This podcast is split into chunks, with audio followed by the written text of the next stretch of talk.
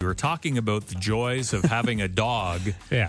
this time of the year Yeah. if you let your dog go into the backyard to do its business. Right. Yeah. Because it's it's awful.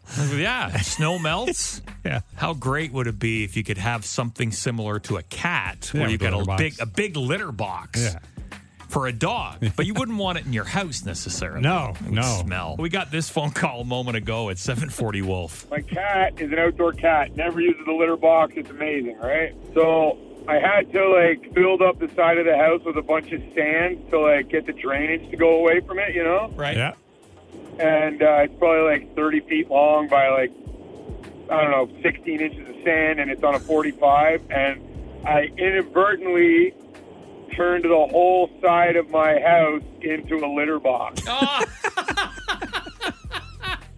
So is that where your cat he goes to the washer? That's right. Yeah, yeah, yeah. But that's not the messed up part. There's like a low window there, so you can like kind of see out the window while you're, you know, sitting at the kitchen table, right?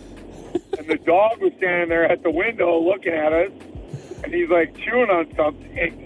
Oh no. And we're like, what, what the hell is he chewing on out there? And then we go out and look, and he's like digging in my massive 30 foot long litter box and eating the cat turd down his face.